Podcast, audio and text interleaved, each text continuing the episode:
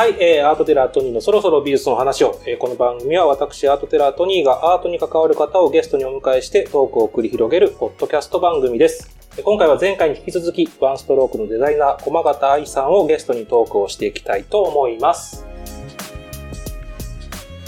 ということで、前半に引き続きよろしくお願いいたします。はい、よろしくお願いします。えーこの収録の間に、はいえートゥースのコートを買うという、お買い上げさがとうございせていただきます。お似合いでした。とってもお似合いでした。点。残り1点だったという残り1ことで。点なんですはいけれども、ちょっと受注の体制を整えたいと思はいい、ます。そうです。僕のせいで売り切れたってことにはしたくないので、この後は受注だそうですので、はい。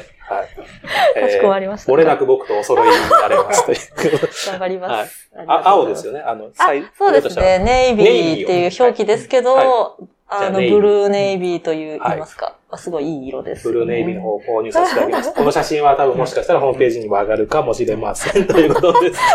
す願いいません。あいえいえりがとうございます。はい。ということで、じゃあどうですか前半やってみて。いやー楽しく、ちょっとすいません、あの、なんか緊張しちゃって、あ本当ですか？あの、うまく喋れなかったんですけど、あ全然緊張感は感じなかった苦しければもういえいえ申し訳ありませんそという感じです。じゃあ後半はもっと気軽に。あ、ありがとうございます。ありがとよろしくお願いします。う。助かります。これあの、ゲストの方には毎回聞いてる質問はであれなんですけど、い、つから美術に興味を持っていましたか？ああ、うこそうですね、美術。まあ、美術はまあデザインの分野でもいいですけど。そうですね、うんあの、もう生まれた環境がすでに、確かに。もう母が、そうですね、ギャルソンのプレスで、父がデザイナーで、そういうものに囲まれてたんですよね。なんか父とか母のコレクションというか。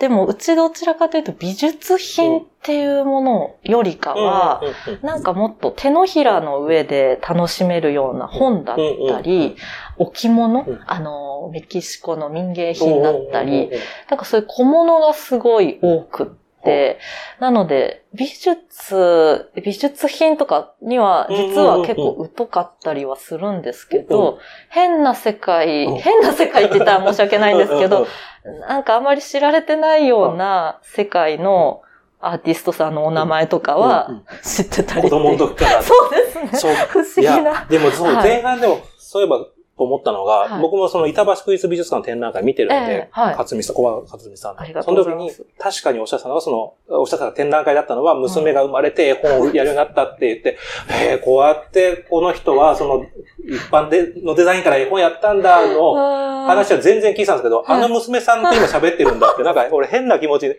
あの時はだからもうちっちゃい子のイメージだから数年前の展覧会だけど、こんなに立派になられいて、やいや、もう、あの、こ先日も、あの、紙会社の方が来られて、え、あの、ランドセル背負ってた愛ちゃんと、僕名刺交換してるんですかみたいな。そうそう。もう、恥ずかしくて。そうそうそうであの。特にそうんの、うん小松さんの本のファンの方は、あの、私のことを娘のように思ってくださっていて、その、なので、なんかお会い、初めてお会いする方なんですけど、うん愛ちゃんっていう感じ。あ、そうか、そうか。ですねうんうんうん。もうあのね、父の活動を見守るとともに私の成長も見守ってくださってる感じで、本当恥ずかしいんあ、ですけどそうか。国民が芦田愛菜ちゃんを見守るぐらいの感覚なんだ。そこまでとは言わないんですけど、でもその、卓球の愛ちゃんみたいな感じですよね。あんなにちっちゃい時から。多分同級生ですね。同じ、そうなんだ。があの、そうですね。年齢だったと思います、あ、そうか。で、本で見て、だからあの泣き虫だった愛ちゃんが、みたいな感じのイメージで本読んでる愛ちゃんがな。恥ずかしいですね。そうかその、うんその、リトルアイズシリーズ、リトルアイシリーズっていうのがあるんですけど、うんうんうんこの、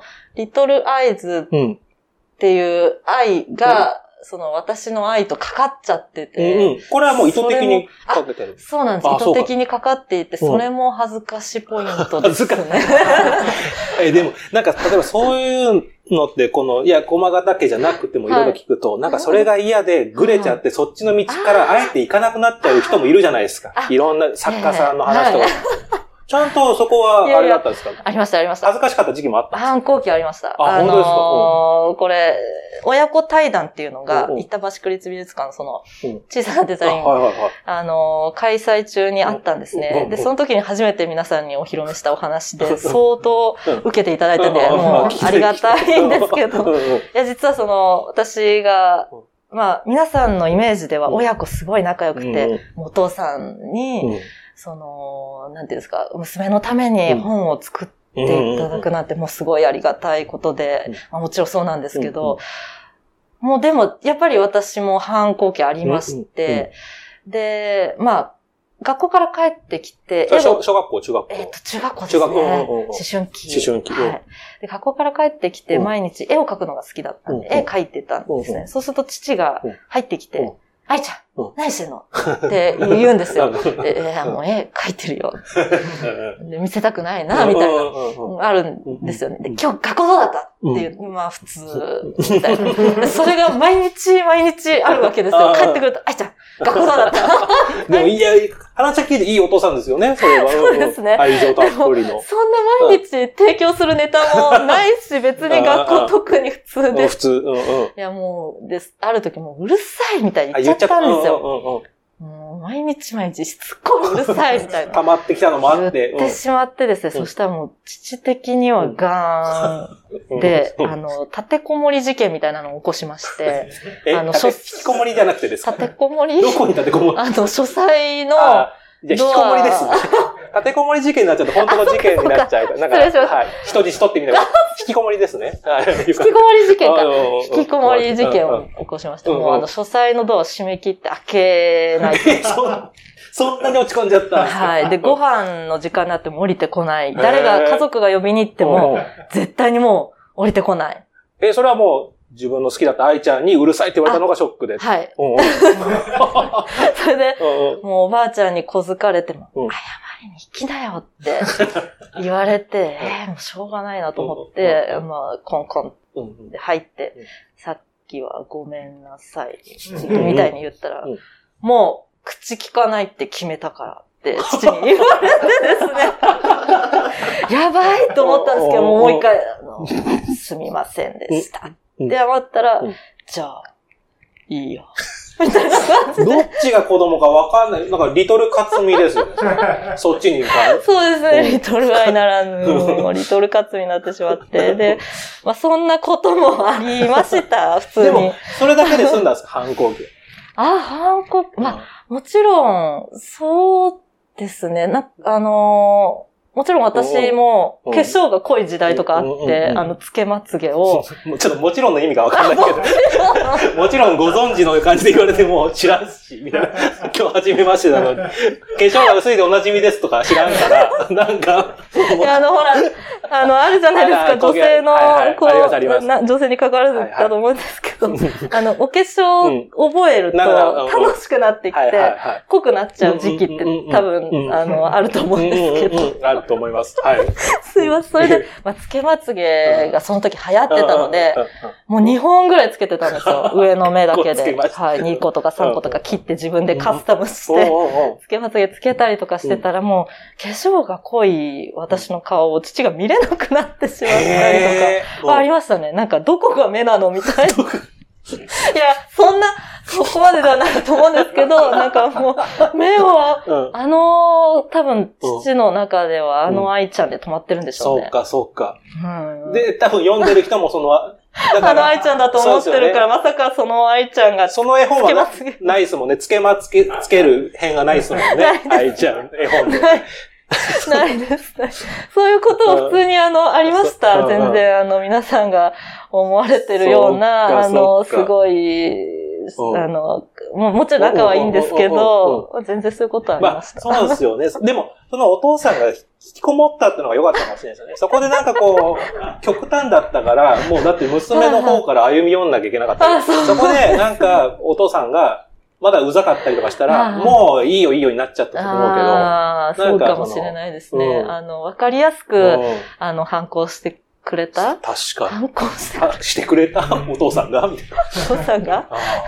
でもこれ、まあまあ。あの、娘さんがいらっしゃる方で今聞いてる人は、ヒントになったから、押してもダメなら引いてみな、みたいなことですもんね。ずーっと押し。そうです。あ、そうそう、そう。です。勇気出ましたって言われました。その、この話を板橋美術館でした時うんに、うん。後に、あの、駒ヶさんちみたいに、あの、うちもそんなに娘といい関係が築けてるわけじゃないうんなってずっと思ってたんだけど、うんそういう話聞けて勇気出ましたって。どういう勇気だっ それでもいいとあります、うあります。反抗期ありますよっていう話を。でもそりゃそうっすよね。えーでもその、その愛ちゃんがどうしてその、じゃあ桑沢で、その、あそうですね。そのでそっちのファッションデザイナーの道に行こうになあった。本当に、うん。あのーずっと絵は好きで描いてたんですけど、その、ちょうどその、父に反抗し始めた思春期の頃、中学生ですね、う。んあの、なんとなく絵を描いてると、なんか暗い子って思われちゃうのが、なんか嫌になっちゃった時があって、すごい、今思えば本当に弱いなと思うんですけど、うん。それで人前で絵を描くことをやめて、あ隠れいましたよね。教室で書いてる子っていましたもんね。そうなんです。んまさにそれだった感じだった。ですよ。うんうんうんで、まあ、それで、ちょっと人前で書くことをやめちゃって、うん隠れて、うんうんうん家とか、あと授業中、こそこそって書いたりとかしてて、うんで、そういうことしてると、本当に書かなくなっちゃって、うんうんうん高校になったらもう全然、一切書かない感じですよね。あの、まあ、好きではあるけど、書いてもキャラクターとか、なんか、そういう系になってしまっうん、て、で、絵からは離れてて、うんうん。で、高校生になると進路選択あるじゃないですか。文系とかうんうん。理系とか。え、どうしよう、今まで絵描いてうん、ずっと好きだったものが、うん。もう自分の中では何もなくなっちゃっうんて、うんうん。文系理系言われてもうん、わからんと。おーおーおーおーで、美術大学ってなっても、もうやめてるし、絵描いてないしな、みたいなうん、うんなってしまって、で、まあ、進路すごい悩んだんですね。うんうんうん。で、まあ、実はその後、うん。あの、普通の大学を、一応その他の人に、友達に流されるように、あの、受けようっていう感じで予備校も入って、普通大学に向けて勉強するんですけど、うん。もちろん、身なんて入らず、で、どこの大学行きたいかも全然なく、なんとなく雰囲気とかで。みんな周りがやってるしぐらいの感覚なんだ。そんな感じですね。で、その時、もう、そう、私にとっては必要な時間だったと思うんですけど、うん実は浪人したんですよ。あ、うんうんうん。いあの、大学行かず。それはもう受験しもせず一応受験はしたけど、うんセンター試験だけ受けうんて、大学は受けなかったあ、へえ、うんうんうんうん。で、浪人して、で、まあ予備校も行かなくなり、で、えっ、と、父の事務所の机を間借りして、一応受験勉強し続けたんですね。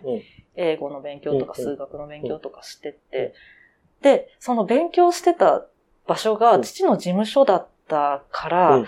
あのー、デザインのそういうスタッフさんと父がデザインのやり取りをしてるのを横で見ながら勉強するわけですよね。うん。あの自分、今まで予備校で勉強してたのがうん、その環境が変わって。で、そういうのを見るうん。と、あ、面白そうだなっていうのがまた湧いてきて、やっぱり自分はデザインに興味あるなとと思って、で、父にその、やっぱりこの世界面白いなって思っちゃったって。で、まあ父は特に私の進路何も口を出したことは一切なくて、こうしろあしろって言ったこと全くなくって、で、愛ちゃん。が決めたん。だったらいいよ、じゃあそういう方向でやってみようかって言われた時に、あの、おすすめしてくれた学校っていうのが、東京芸大か桑沢がいいって父に言われたんですね。うんもちろん玉美とか武蔵とうんかそういう、あの、私立の大学の選択もあったと思うんですけど、桑沢はうん。現場に近いと、より近い。その、うん実際に、あの、現場で、えーデザイナーさんでうん。お仕事をしな、しがてら、あの、講師を務めている先生がたくさんいらっしゃる。特に夜間の、あの、質がすごい、あの、高いっっていう話は、あの、されたりとかしてて、うん。その、要は、その、現役バリバリの先生が、うん。あの、日中の仕事を終えて、夜、あ教えに来てくなるほど、る、なるほど。みたいな話があったりとか、まあ、あの、中間部、夜間部、レベルは、あの、変わらない、あの、そう、そういう差はないと思うんですけど、あの、先生はそういう意味では、いい先生がたくさん川さんにはいるっていうふうにはうん、あの、父から聞かされうん、て、で、えっ、と、予備校に、美術の予備校に通って、で、芸大と桑沢を受験して、で、芸大はもう、ちょっとさすがにハイレベルすぎてえ落ちてしま芸大ったんでだとしたら、すけどど、、どの科目に行こうと思うんですか？あ、デザインの。やっぱデザインそうですね。芸大でもデザインはい。の方に行こうとしてました。で、桑沢デザイン研究所だと、なんかいくつか科があるんですか、そうなんです。れ中間部とうん夜間部で、えっ、と、ちょっと科が違いまして、中間部の方はうん総合デザイン科から始まるんですね。で、えっ、と、1年時は総合デザインといって、いろいろ、あの、うんえーファッションとか、スペースデザインとか、プロダクトデザインとか、うん。まあそういう、あの、デザイン一連、まあデザインに関するいろいろなものを1年時で勉強して、うんうんうん2年時でどの、あの、科に行くかっていうのを選択するっていうところで、で、中間部は3年生で、夜間部は2年生。うんなんですねで、えっ、と、夜間はすごく、あの、駒形も先生が面白い先生、うんたくさん来てるっていう話はあったんですけど、まあ、3年間きっちり、あの、勉強できる自分は時間があるなと思っうんうんたので、ちょっと3年生に、あの、行かしていただきたいっていう話をして、で、中間部うん。を受験したっていうような流れですか。その段階ではもうファッションって決めてたわけじゃなくて、まずその全然1年目はまあいろいろとある程度学んで、はで、このファッションに決めたきっかけはあったんですか ?2 年目。に。いや、実はその、さっきトニーさんに話振っていただいた、その、父への、うん。その、まあ、は、反抗ではないですけど、その、同じ、やっぱり、あの、業界ではあるじゃないですか。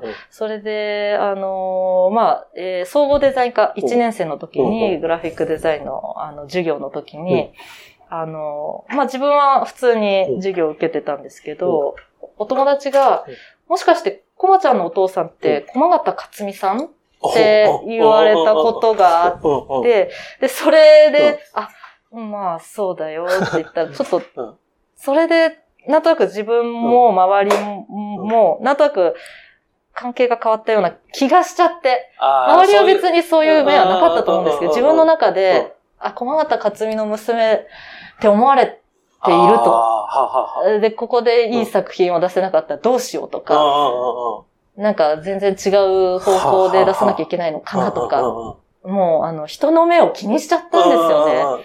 うん、あの、本当に人の目を気本当は気ににしてばかりしなくていいのに、ちょっと意識するようになっちゃって、あえて。なっちゃったんですね。で、どうしたもんかみたいな。で、あの、公表っていうのがあるんですけど、あの、みんなの課題のやってきた作品をこう、壁うん壁にこう飾って公表するんですけど、それも見られたくないから、あ遅れて出したりとかあ。、へえ。あの学校もあんまり真面目に行かなくなっちゃって、あの、桑さんの1年生。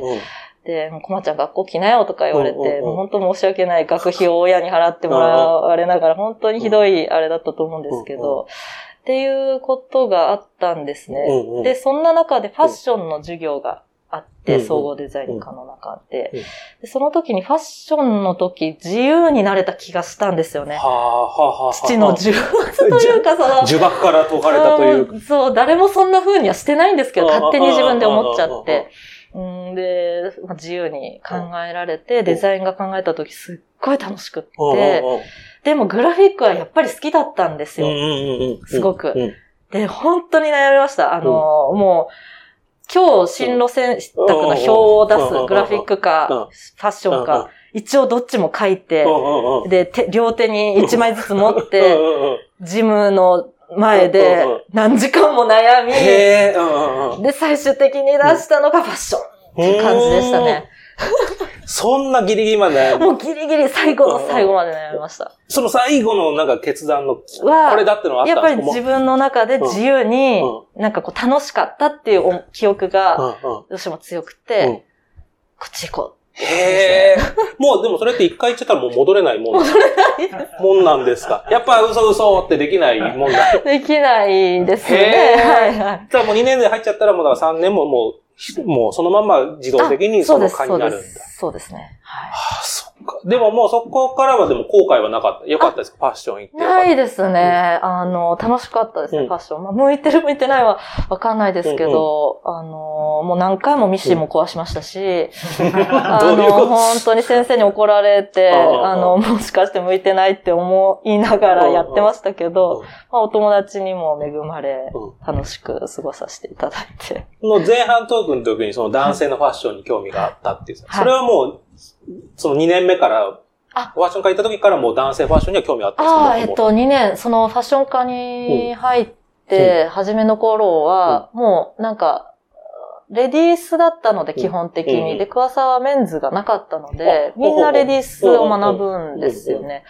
で、まあ、あの、そのままレディースやってたんですけど、そうですね、なんか、メンズ、なんで書き始めたんだろう。全然始まり、ちょっと覚えてないんですけど、メンズのデザインがなんか書いた、た、多分きっかけがあったと思うんですよね。その時に、なんか自分じゃない誰かを想像しながら書いデザインするのが、ものすごい楽しくって、今まではレディースってどうしてもやっぱり自分がなんとなく着たいものとかを入れちゃってたんですよね。でもメンズはそういうものから解き放たれて、なんかよりまたそこで自由になった。なるほど、なるほど。で、もともと男の子に、あの、なりたくて、男の子に憧れてたので、あのそういう憧れも入れつつ、なんかその先生からは面白いって言われたのは、その、やっぱり、あの、違う性別のものをデザインすると、なんか面白い、こう固定概念にとらわれてない。やっぱり自分は、あの、女性だから女性としてとか、そういうことがなく、とらわれないデザインが面白いっていうふうに言っていただいて、まあ、特に今だ、男と女とかっていろいろ難しい、あの、いろんな選択があっていいと思うんですけど、そういうものからなんか自分も解き放たれて、別に女だからって女らしくしなきゃいけないと思わないし、なんか自分もメンズ服着たっていいじゃんって思って、自分自身もメンズ服着るようになって、そこから着るようになっそうですね。あの、まずデザイン画でメンズ楽しいって思ってから自分自身もメンズ服どんどん着るようにな,、なりましたね。へ え。今はそうでもないです今も着ます？着ます。全然着ます。全然着ます。全然はい、全然着ます。ど、どういうのが好きなんですか？普段着る。あ、もうやっぱりブカッブカッとした、あのタイトな服も好きな時あったんですけど、本当あなんか、なんだろう、うん、女性みたいな感じの、いわゆる。ちょっと10年前とかは、10年、15年ぐらい前はそうでしたよね。僕大学生の時にやっぱだとトルネードマークとかが流行って、あえー、ちょっと初っていうタイトなのが流行る時代だったじゃないですか。そうですね。あの、私が学生の時は、80s がまたリバイバルしてた時で、ボディコンの時代、H&M とかが、あの、ザラとかが日本に上陸したぐらいの時で、ボディコン肩パッと、なんかパワーショルダーみたいに言われてたのが またリバイバルできてって、その当時はもう自分もタイトスカートとか、そういうの履いてて、あの、髪の毛も長くて、巻いたりとか、もうつけまつげもだから2枚つけて、もう父に目を合わせてもらえない時期ですよね、本当に。お恥ずかしい。はい。そういうこともあったんですけど、そこからまたガラッとなんか、あの、メンズの服を着き始めたりとか。メンズの服急に着始めた時こそ細かったかつみさんはどういう、さそれまではつけば肉をつけてたのが、急にメンズだぞってな、それもそれで結構な感じだと思うんですけど、そこは大丈夫だった父はですね、うん、結構その海外での出張が多くって、うん、あんまり実は会えなかったんですよね。その桑沢の時もそうですけど。そうです。だあんまり、そこは驚きはなかった、あんまり会うたびに何か変わってるので、私が。もう、もう別に。変わってる方が普通になっちゃった。なのかな。そうですね、そこは。でも父が何か私に、こうしなさいとか、ああしなさいって言ったことはあまり本当にない。ない。ただ目を合わせないぐらいで。特にでもそれを、つけまつげ外しなさいとか、そういうことにはならないですね。よっぽどいない時は引きこもっちゃうから、どっちかだしってですもんね。言うがないか。まあ、すごい、あの、ありがたいんですけど、人を変えようとしないんですよ、父は。うん、そこがありがたいです。だから自分が引きこもるか、あの、目合わせないかですけど。なるほど。はい。それは何も言われず。え、でも、ちなみにちょっと話します。その、友沢さんで、桑田でこのファッションやってて、で、メンズファッションで、それで、そのままもう卒業とかも、はい。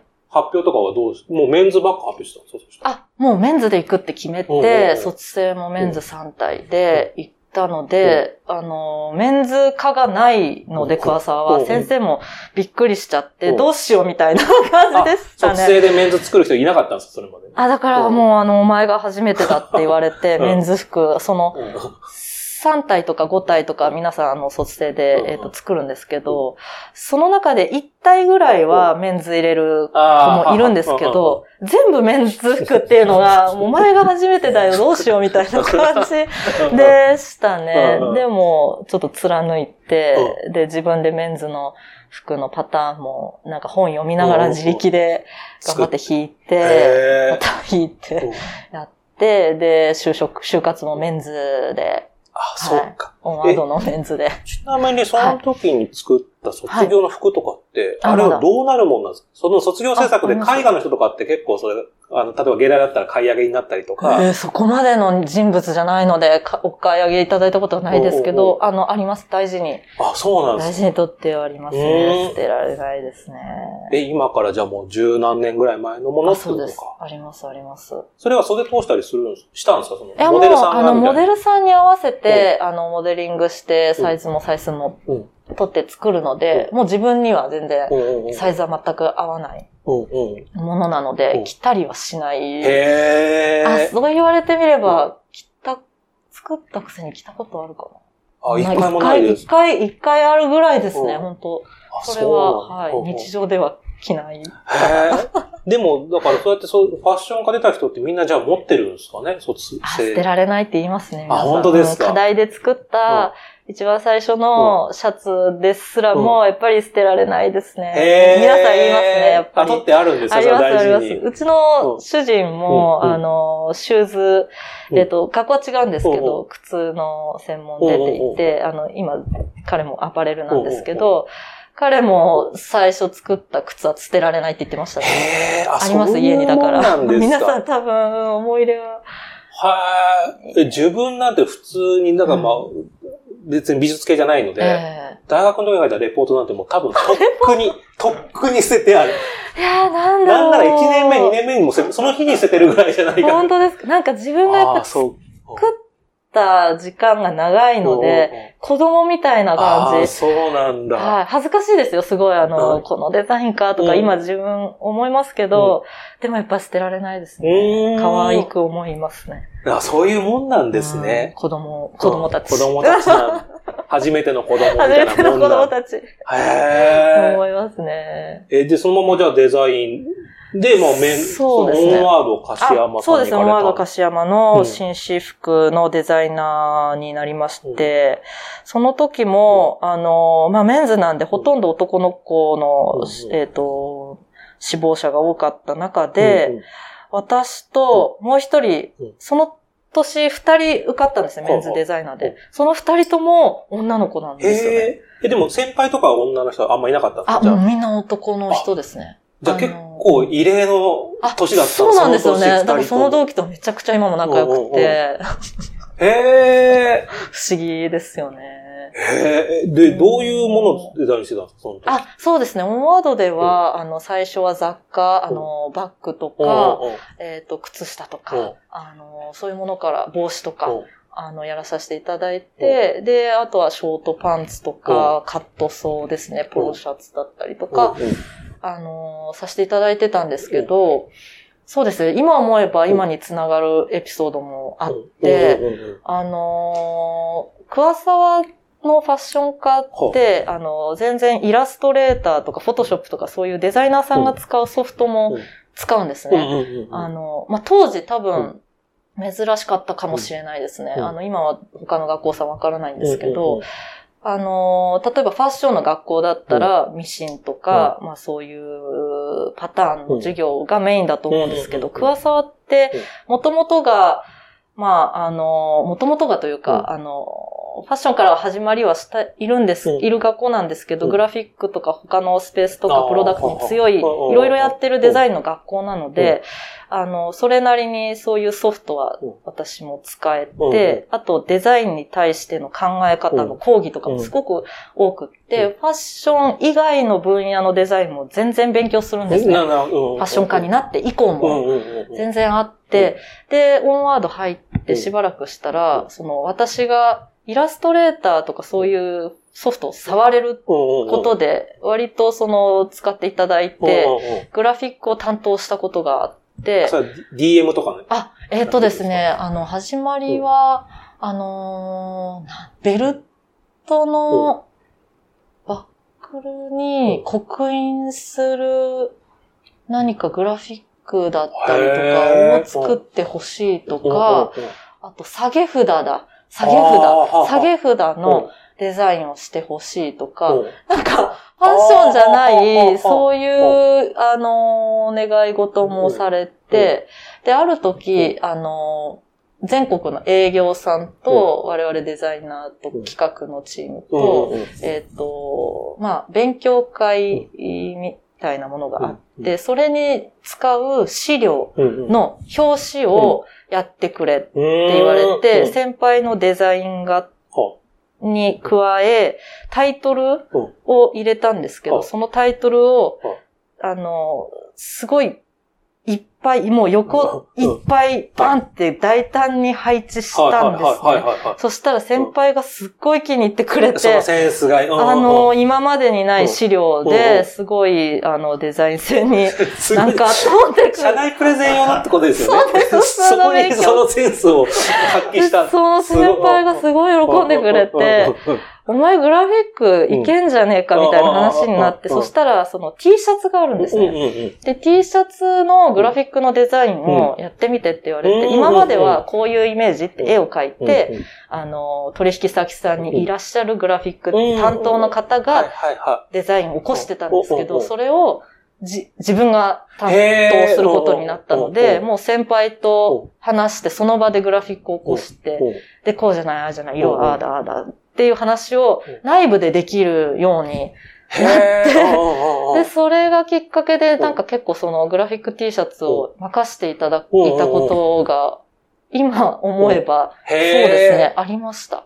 え、そう、そのファッションデザイナーさんとちゃんと喋ったことないから、今ちょっと興味津々なんですけど、そうやってこうデデザインするじゃないですか。それを、長い人生の中で、はい。街中で見かけるときはあるんですか？着てる人。着てる人？うん。あ、うーん、私のやったものを着てるのはない。見たことないけど、あのー、先輩がやったやつうんうんうんうんを着てる人はい見たことありますね。それやっぱテンション上がるんですか？上がります、上がります。あうちの着てるみたいになるそう、すごい上がります。へあ、それ、うんもしかしてこのブランドですか？それうん私がいたブランドなんです。ーっていう話。言いたくなるんですか？あ、言います。言うんすか？言っちゃう。あ、見ず知らずの人？うん。見ず知らずの人？いや、言わない。あ、水知らあ、ないでも言ったことあるな。怖い怖い。街中で急に知らない人から、それ私がデザインしたいんですっていう。うん、それは怖いよ。あの、服はないですけあど、ああの、お友達の、うんうんうんあの、ご主人が来てて、うんあの、そういう時はありますけど、あたまたまあの、そうです、たまたま来ててとかは多いので、うんあ、それうちの、あの、うちのというか私の前の行ったブランドのんチーフがデザインした。シャツですとか。でもあの、声かけしたのは、あの、本ですね。本を、うワンストロークの本を買ってる方を見て、うんうんうんすみません、うんさっき買った本なんで買ってくださったんですか？って 話しかけちゃったことあります。市場調査みたいな感じで。申し訳ないんですけど、嬉しくて。でも本当それぐらい嬉しいですね、あやっぱやっぱり。そういうもんなんめちゃくちゃ嬉しいです。うん。まあ、それがだからちょっと、今までいろんなアーティストが出てきてくれたけど、はいはい。それって大体作家さん、やっぱ作品一点物だから、か。あなかなかちょっと違う感覚ですよね。手に取るプロダクトとまた。そうですうん。ね。あのー。だって作家はその場で買ってくれるから、多分そういう思いかけない出会いはあんまないじゃないですか。そうですね。あー。あの、最近うちにも若手のデザイナー、うん。それも桑さんのうん出身の子なんですけど、入ってくれて、で、彼と一緒に、うんあの、デザインを頑張ったものを、うん。あの、実際に持ってる方を見かけた時は、うん。もう彼ももうなんか、うん。すっごい嬉しくって、もう私もなんかそれ泣きそうになっちゃって、まあ、ポスターうん。のものを使ったこうファイルなんですよね。A4 サイズぐらいのファイルなんですけど、それを持ってうん。歩いてるのを見たときは、やっ嬉しい。へえ。あだからじゃあ僕らも知らず知らずにそう思われてるのかもしれないです。だって絶対なんかデザイナーが作ったものなわけじゃないですか。ブステーショナリーだろうが服だろうが嬉。しい。嬉しい。じゃあ、どんどんどんどん街中出た方がいいんですね。なんかもう。多分話しかけたくなってるぐらい嬉しいと思います。へえ。あ、それはちょっといいことを聞きました。あれですよね、前回絵本の話も出ましたけど、まあ今はもうそうですね。書籍もファッションだけじゃなく、ええ結局戻ってきた感じですよね。そうですね。あの、うん。本当に自分としては、なんか、あの、父の作品を残すっていうことと、あの、まあ、父の、なんて、サポートっていうことを考えてたんですけど、うん。そろそろ自分のこともうん。考えていいんだよっていうふうに、あの、父にも言っていただいて、うん。あ、そうか、なんか自分のこともちゃんと考えなきゃいけないなっうんて思って、で、そうですね、トゥーズをうん。母と始めさせていただいたり、絵本をうん。書きたいって思うようになったのは、まあそういう背中を押してくださったっていうことがきっかけでありますね。で、そうですね。で、今、あの、その万事彫刻展美術館の岡野さんはい。にお声かけいただいて、その、ほっとする手を私が、その、絵本ですね。はい、絵本出させていただいたのを、岡野さんが気に入ってくださって、で、ちょうど岡野さんが、その、えーイタリアのオメロ美術館の、その、館長のご夫妻、お二人が、二人とも目の見えない方で、で、彼女たちが、そのご夫妻が、世界中を旅行して旅して回った時に、唯一、まあ、いろんなものを触って旅するんですけど、唯一触れなかったのが美術作品。うん美術館だけがその作品に触れることができず、触れることができないっていうのは自分たちにとって見ることができない。で、あの、岡野さんが、その、彼女たちの、あの、ドキュメンタリー映画を今撮影さ、あの、制作中で、で、そのご夫妻が、あの、目の見えない方も触って楽しめるための美術館、オメロ美術館をオープンさせて、で、その、あの、映画を今制作中だと思うんですけども、その映画に関しての、あの、本を、あの、愛さんのその、ほっとする手を見て、う。んぜひお願いしたいなと思いました。っていうお話を岡野さんにいただいはいて、で、今、ちょっとあの、その、オメロ美術館、その、岡野さんのですね、映画の、手で触れてみる世界っていうタイトルの映画なんですけど、この、あの、絵本も、あの、ちょっと制作中で、なんか映画を撮るみたいな。な、ドキュメンタリー映画撮るのはこの前伺ったんですけども、それとはまた別に絵本ができるんですね、これ。そうなんです。そのドキュメンタリー映画についてのうん。本をちょっと今書かせていただいてうて、ん。で、自分としてはその、すごくありがたくうん。て、そのお話が、あのー、なんかこう、前に、なんなんて言うんでしょう。自自分がこうイラストレーターとか作家としてって全然思ってなかったんだけど、うん。そういう岡野さんとか、うん。まあ父とかの後押しで、なんかそういうお仕事につながっうん。てきていて、で、自分としてはすごい楽しく取り組ませていただいてるので、、本当にありがたい限りで、う。んそうなんです。で、今、その、えっ、と、手で触れてみる世界の映画の、えっ、と、絵本なんですけど、日本語だけではなくて、英語とイタリア語の3カ国語で制作中で、ありがたいな。ありがたい。これは楽しみにすごい、はい、している。はいいつ頃予定をしてるんですか？あ、えっ、とですうん。ね、その、上映自体は11月上映予定なので、はい、それに合わせて、合わせて。ええ。これは当然イラストで描いてる。イラストと、あと、あのー自分の方でもお話を、あまあ、岡野さんの映画をそうかそうか。うんうんうん元に、あのーなんかこう、概要みたいな、う。んパンフレットみたいな絵本にしたくないなと思って、ちゃんと絵本にしたいと思って、ちょっとストーリー性も交えながら、あの、話の方も考えさせていただいて、まあもちろん岡野さんディレクションのもとなんですけれども、まあそういう本な、あの本が、はい、今ちょっと制作中なのちょでっ。と楽しみですね、それは。ありがとうございます。で、ちょうどその万事彫刻展美術館でもそのホッとする手のうん展示をそうですね。はいこれがまだ11月、そうですね12月まで展示。12月25日まで、あのー展示されているので、いい展覧会ですかあらね。あ、20そうなん周です。あの、本当にそうそうたるメンツの中に、あの、うちの父と私が参加させていただいていて、しかもそもの、うあれですね、ほっとする点の本中に、だから先ほど言った娘さんも出て、はい。描かれてるから、親子3世代、駒 そう型3世代が揃うっていおう。恥ずかしいんですけれどいやいや本当に。でも、うんすごい素敵な場所なので、万事彫刻展、あの、クレマチスの丘自体がもう本当うんに、うん天国があったらここがいいって思うぐらい、うん。そんなにですか？え大好きです。あのいや、いい場所。所ですけど、いい天国なんで。天国があったら私はここがいいと思いますね。あの、本当に。お花も素敵だし、緑もたくさんあって、子供たちも遊べて、で、アートにも触れられて、ご飯も美味しいし、確かに。確かに。もう本当に最高で、よくあの、プライベートでも、あの、友人家族と一緒に行ったりとかしてるんですけど、まさかここで、なんか自作分の、うんそうですね、作品を展示させていただけるなんて、んなんかもう本当に夢のようで、へー文化野さんには、うんなんかそういう感謝しかないですね。いや、いろんなおそのおかげで今回キャスティングしたらもう、それは断れないですよね。岡野さんにキャスティングされたら。はい、もう、ありがとうございます。なんか道を開いてくださったような気がしていますね。え今後、もうこれまあ一個夢が叶ったとして、今後これやってみたいなとかはあるんですか？あ、でも、イラストの、うん。ほあの、お仕事って全然本当意識してなかったんですけど、うんうん。本当岡野さんがくださったりとかで、楽しく思えたので、イラストレーションのお仕事をやっていきたいなっていうのはえ思っちゃってます。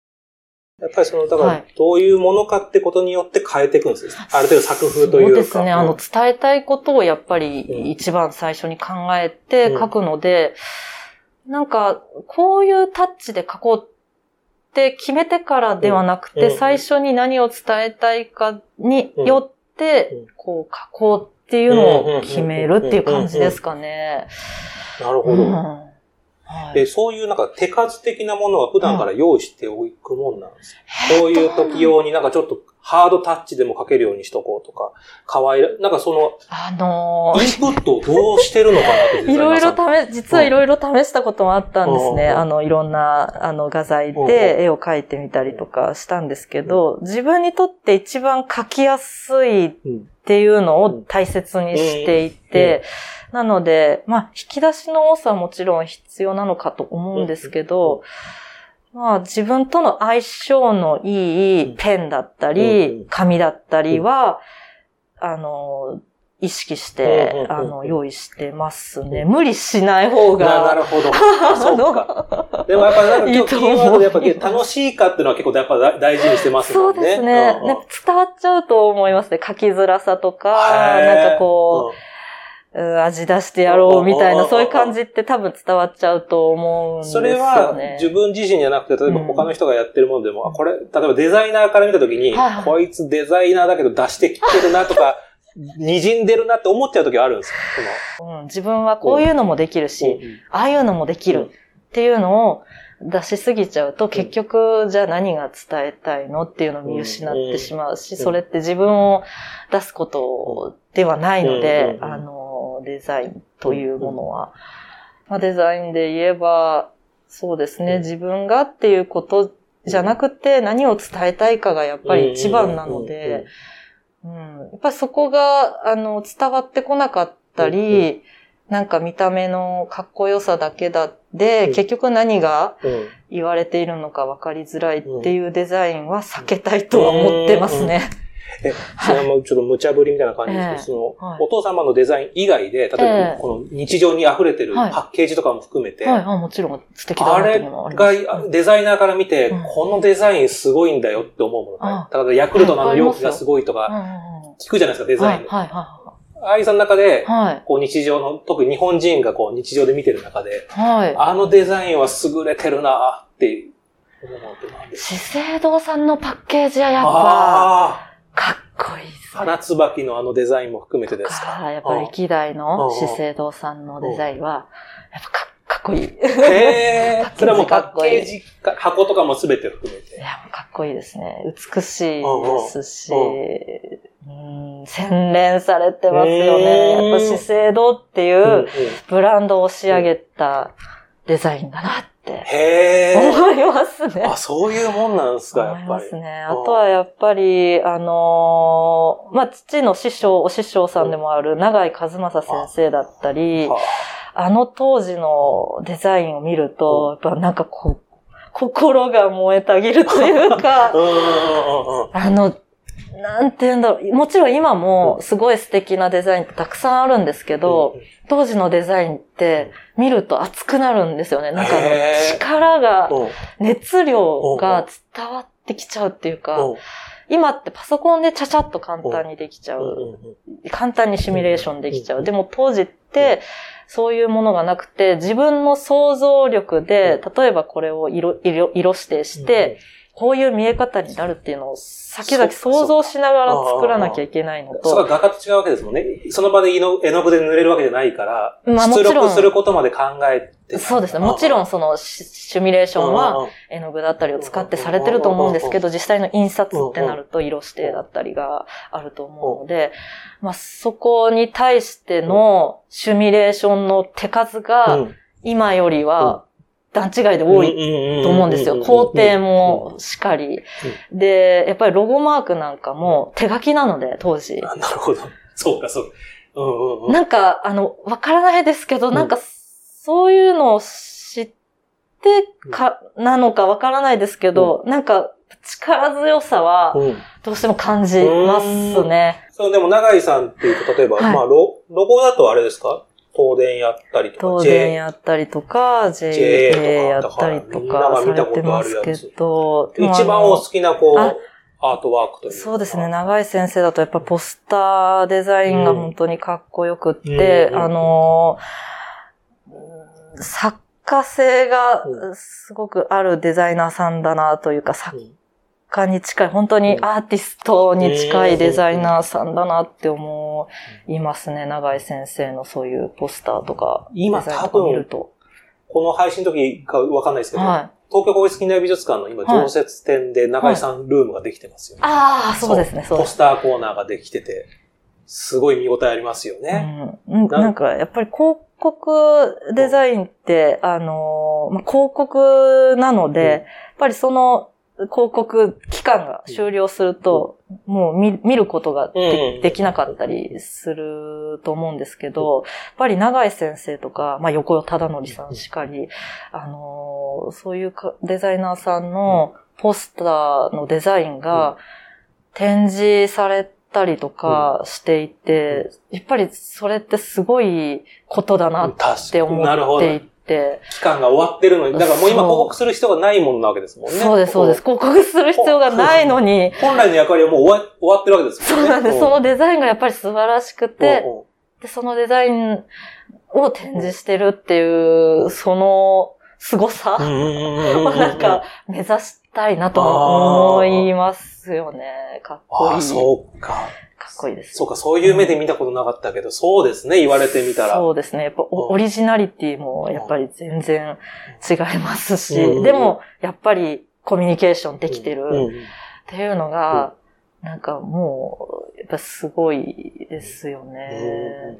まあ当時のデザイン見ると、やっぱあの、小池和子さんの展覧会もこの間うん。うん。うん。見させていただいたんですけど、はい、3331でやあったやつですね。そうです、そうです。あの、無印良品のああいう、うんあの、広告のデザインに始まり、もう、やっぱりすごい力強さ、この力強さって何なんだろうって、うん。あの、言葉にできないんですけど、うん。な、なんかわかんないけど、今の私たちの生きてうるん。時代のものって、なんか薄い感じがしちゃっていて、それって、そのプロジェクトに携わるまでの時間だったり、うん。コミュニケーションの量だったり、シミュレーションが足りてるかどうかとか、うんそういうことがうん、あの、シンプルなデザインなんですけど、うん。その中に、なんかこう、気というか、うんなんかエネルギーが詰まって見えるんですよねうん、当時。だから私たちすごい便利で何でもスピーディーな世の中だけれども、そこのまあ、コミュニケーションの時間っていうのは削っちゃいけないなってすごい思っていますね。シミュレーションするにしても、あの、何でもパソコン上ですぐデザインをあっという間に起こせちゃうんですけど、父には必ずスケッチをして、絶対に。その、パソ、パソコンで、シミ、あの、デザインをしちゃうと、その、パソコンはあくまでもシミュレーションするためのツールとして使う。使う。でも、自分のイマジネーションをパソコン上でしちゃうと、狭まってしまう。パソコンで表現できないこともう、想像できなくなってしまう。パソコンの範囲内のことしかできなくなっちゃうから。そうなんです。なので必ずデザインをする前はパソコンで絶対にシミュレーションを始めないで、絶対にスケッチをする。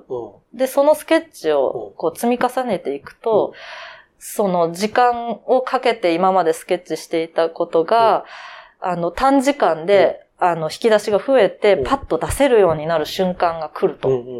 だからそのスケッチは、あの、量も時間も、あの、無駄に、あの、ならないから、絶対にスケッチは、あの、するようにっていう教えがあって、それは、あの、みんな守って、ストロークの社員はみんな守ってやっていますね。だから、うん、なんか、かっこいいけど、なんか軽いライトな感じがするっていうのは、もしかしたら何かそういう、なるほど、なるほど。なんでしょうね。あでもこの話を聞いて、だから、ワンストロークって名前だけど、うんはい、決して一筆書きになるまでの、後ろのデッサンはすごいんだなって分かりました。すいません、ワンストロークの由来答えそれを踏まえて、あえてワンストロークって言ってるんだろうなって気がしますよね。結局、こういろいろと裏ではいっぱい書いてるんだけど、うん、そう見させないで最終的にアウトプットするのはもう一筆書きぐらいのものなんだろうな、みたいな。今後、そのように、うんはい、あの、言わせていただきたい。これなんで僕が言ったこといや、でもすごい、あの、こうやっぱデザイナーさんの話をちゃんと聞きたいないやいや、なんかうまく、全然、いやいや、私なんて。でもだから、まずは、やっぱ絵本を楽しみにしてます。あ、ありがとうございます。そうですね、頑張ります。はい、今のね、思いで書かれ、出来上がる絵本がどうなのかなと思うし、はい、で、多分それ買ったら多分漏れなく、愛さんがはい。書いたの私ですってついてくるんだろうな。ちょっと。ちょっと追いかけて 捕まえて、なんでその絵本買ったんですか？って。なるっていうことまで伝わりましたので。怖いですね。怖いなとまですぐバッグにしまって、ね、買ったらバッグにしまっていただければ。私に見つからないように買っていただければ。見つけてほしい人はもう、見せびらかすように街中で歩いてください。ね、はい。それでは愛さんが近寄ってくると思います。はい。あの、改めてこの場所をもう一回、あの、言っておきます。はい、ワンストロークギャラリー。はい。世田谷の住所言って大丈夫ですか？あ、大丈夫です。はい。はい。世田谷区鶴巻。ありますので、ぜひぜひこちらに遊びに来ていただきたいと思います。ありがとうございます。はい。ということで、あっという間の収録でしたけれども。はい。ありがとうございます。こちらこそです。拙いあれをうまく広げていただいて。楽しかったですし、またぜひぜひ遊びに来ていただきたいと思います。それまでに。はい。力をつけて。もう十分でございます。今後ともよろしくお願いします。よろしくお願いします。ありがとうございます。はい。ということで、この番組は不定期配信です。各種ポッドキャストサービスでのフォロー、購読をお願いいたします。感想はハッシュタグ、そろそろ美術の話を。今後聞きたいテーマやゲストは番組ページまでお願いいたします。